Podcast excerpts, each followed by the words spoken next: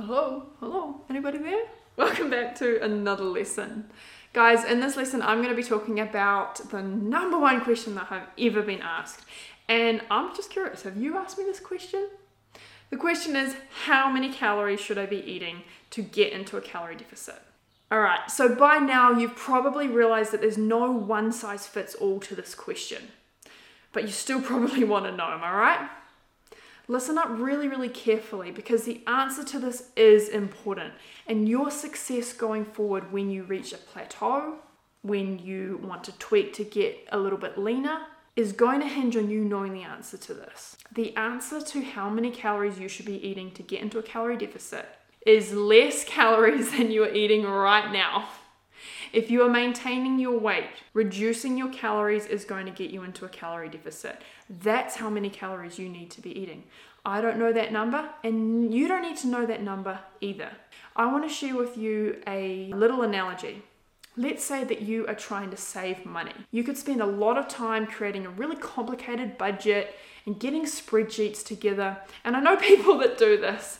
But if you are spending hundreds and hundreds of dollars a week buying Gucci handbags and eating at the finest restaurants every night, you don't need a budget to tell you how to save hundreds of dollars a week. You just need to stop buying handbags. If you stop doing those high cost activities, you are going to reduce your spending by hundreds of dollars. This is no different to the concept of how to reduce your calories or knowing that you need to reduce your calories from now. The thing with a budget is that you can go and look and you can see how much money you have coming in. That's a relatively easy thing to figure out. But how many calories you burn is actually incredibly complicated. So much so that scientists need metabolic chambers. They will weigh and measure food after people eat it to get an accurate understanding of how many calories people are burning. And even then, it's not always super accurate. So, wherever you're coming from, the point is that you are reducing your calories from now. And don't worry, we're going to teach you exactly how to do that in this next module Build Your Meals. Okay, listen up. I want you to start seeing the scale moving in the right direction. I want you to go and try on those jeans that didn't fit a month ago and then do them up with ease. I want you to feel fantastic in a bikini, maybe the first time in your life. But weight loss is the result of habit change. So you need to focus on the habits that will change the result and not on the result itself. People get very caught up in things like numbers, but that does not get them closer to being able to maintain and get to their goal weight. We've had calorie counting a long time now, and it has not solved the obesity epidemic. So, the goal here is improvement because you can build off pr- improvement. If you are reducing your calories and you're getting more consistent and you are getting that ingrained as a habit, you will reach the result. But that takes time and effort. It is not something that happens overnight. So, as you move forward, see success as improvement rather than perfection, rather than hitting some kind of number. Improvement is the goal. With that being said, remember that your ballpoint range is between 1600 calories and 1900 calories a day to be in a calorie deficit. And we're going to teach you in module 2 how to build bowls to actually get you into this range as one of three meals with snacks in between. Have a look at the foods in green in this calorie density chart. When you eat a lot of vegetables and as much as you want of whole grains, potatoes, fruits, beans, then most women are going to get into that calorie zone without effort.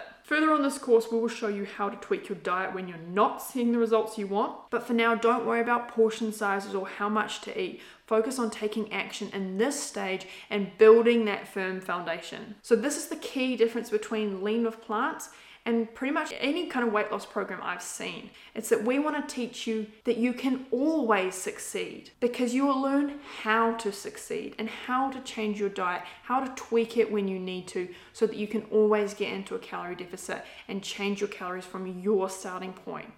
Because, like I've said, your journey is unique. So, what does improvement look like for you? It's time to find out. Go right now and download something called the YouAte app. And start documenting your meals currently. What this is going to do is it's going to help us to have the data to know what improvement will look like for you in the future.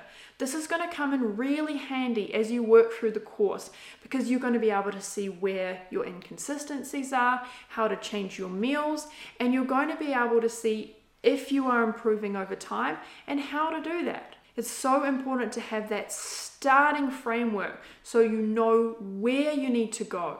So, this is not about you documenting perfect meals for me to judge. I'm not going to probably be looking at your meals, although further on you will be able to get meal feedback if you need that.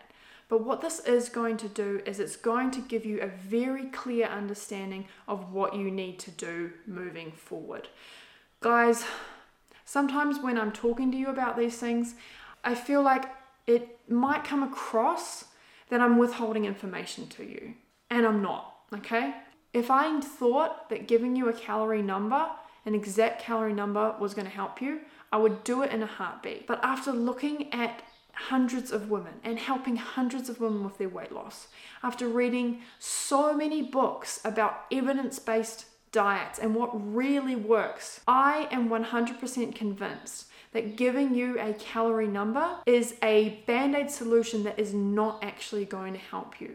And when you can accept and understand this concept that the answer to how many calories do I need to eat is always less than what I'm eating now if I'm not losing weight, then you are going to be so far ahead of anyone else who struggles with this issue because you are going to know where to put your focus. And I want you to succeed here. Your success is our success. And we're going to teach you how to make these kind of meals and how to create consistency in your habits so that you are able to maintain that success that you will achieve long term. So, go download the app, start documenting every single meal.